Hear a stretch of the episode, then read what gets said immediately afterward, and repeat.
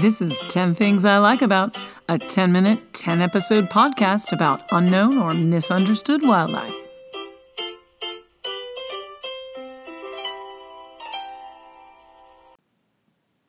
Welcome to 10 Things I Like About. I'm Kiersten, your host, and this is a podcast about misunderstood or unknown creatures in nature. Some we'll find right outside our doors, and some are continents away, but all are fascinating. This podcast will focus 10 10 minute episodes on different animals and their amazing characteristics. Please join me on this extraordinary journey. You won't regret it. This episode concludes the coelacanth. And the 10th thing I like about this animal is their conservation. Well, maybe I need to reword that statement. I don't like the fact that coelacanths need conservation, but it's an important topic and we're already working on protecting them for future generations. So, one of the questions that might have popped into your head when you saw the title of this episode is Do coelacanths really need conservation efforts? I mean, they live so deep in the ocean and they've been alive since before the dinosaurs. How could they possibly need conserving? Well, let's talk about that. The answer to the first question is yes. But really, that's the answer to every animal on the planet these days. But that's a whole other topic. Coelacanths, both the African and the Indonesian populations, do need conservation efforts. The main reason is that they are incredibly long lived animals. Recent research has shown that they may actually live 100 years or more. And while this is exceptionally cool, it can also mean that they are slow to increase their population. Coelacanths don't reach sexual maturity until between 35 to 50 years.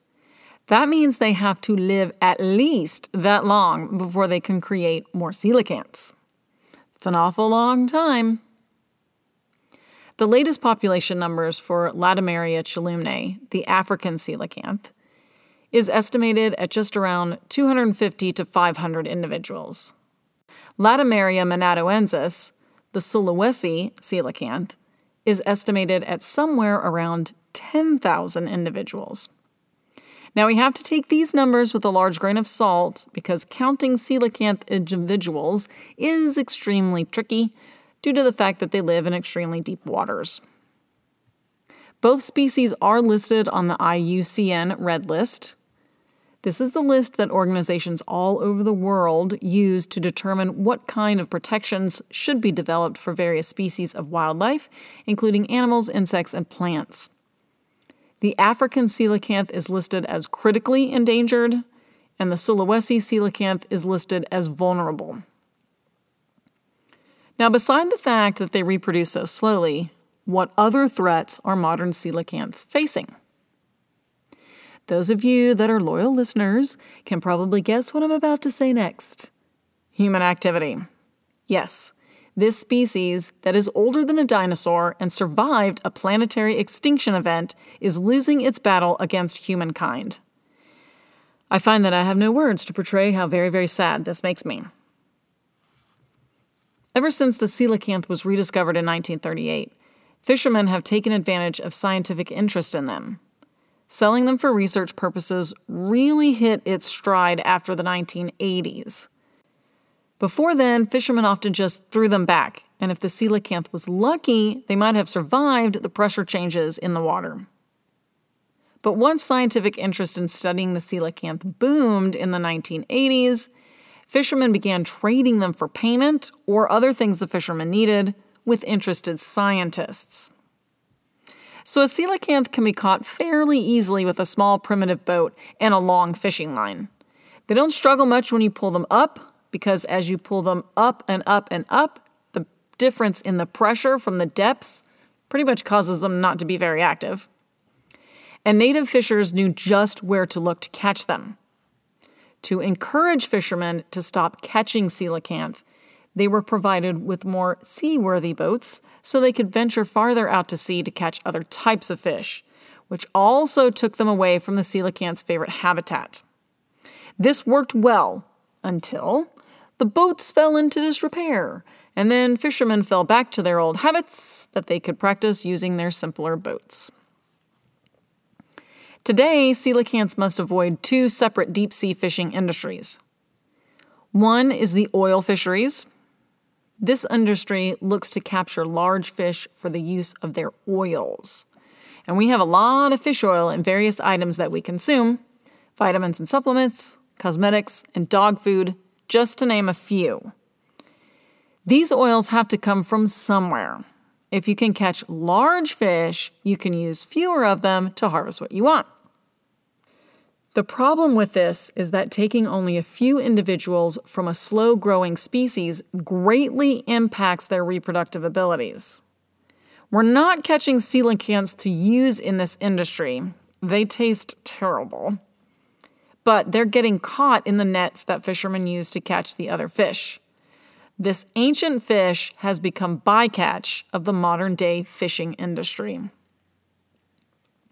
Another industry threatening the coelacanth as well as another beautiful creature of the deep is shark fin fishing. Shark fin soup is considered a delicacy in China, and it used to be only for the extremely wealthy. But when the economy boomed for the middle class in China, they all wanted what only the elite rich could previously afford. Shark fin soup was one of those items. Fishing for sharks skyrocketed. It is essentially illegal now, but it still goes on, and it is one of the most barbaric fishing industries humans participate in. The sharks are caught and hauled out of the water.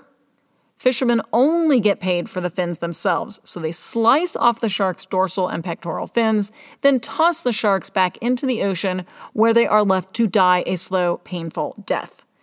These are not fish that are going to regrow their fins, and many of these sharks are sharks that have to move to be able to breathe. So sadly, they're drowning in the ocean. Now that we have successfully depleted the oceans of a healthy population of fish, the fishing industry is diving deeper to catch sharks that live on the same waters as the coelacanth. They use gill nets, a fishing device that is outlawed in many countries, to catch these sharks. Well, coelacanths are the same size as the sharks, and they are getting caught in these gill nets along with the sharks. In 2014, a method of deep water release was proposed and attempted to re release bycatch coelacanths back into their deep sea habitat. A hook and a weight was connected to the coelacanth, which was supposed to release as soon as the fish hit the bottom of the ocean in their preferred habitat. I'm not exactly sure how that would work, and we're not really sure how it worked out because there's no data available on whether it was successful or not. But it doesn't really sound like the kind of idea that would work well, especially since we already know that when coelacanths go from different depths, sometimes that can be very detrimental to their health. On the bright side, coelacanths were given protection under the Endangered Species Act in 2016. So, this allows the United States authorities to prosecute anyone illegally trading or trafficking in the coelacanth. It also often encourages other countries to look at what they can do to help as well. Once the Sulawesi coelacanth was discovered, the Indonesian people fully embraced their ancient resident. Many islands have taken to educating the locals about what a coelacanth is, and pride at living with and protecting this ancient animal is high. The coelacanth is also protected under CITES, and an area off the coast of Tanzania was declared a protected marine park around 2019. The Tanga Coelacanth Marine Park limits fishing within its boundaries, but of course, illegal fishing does continue. And they want to build a port there, which of course will encroach on coelacanth habitat. So, what can we do to help the coelacanth? Currently, there are no organizations set up to gather funds to protect the coelacanth.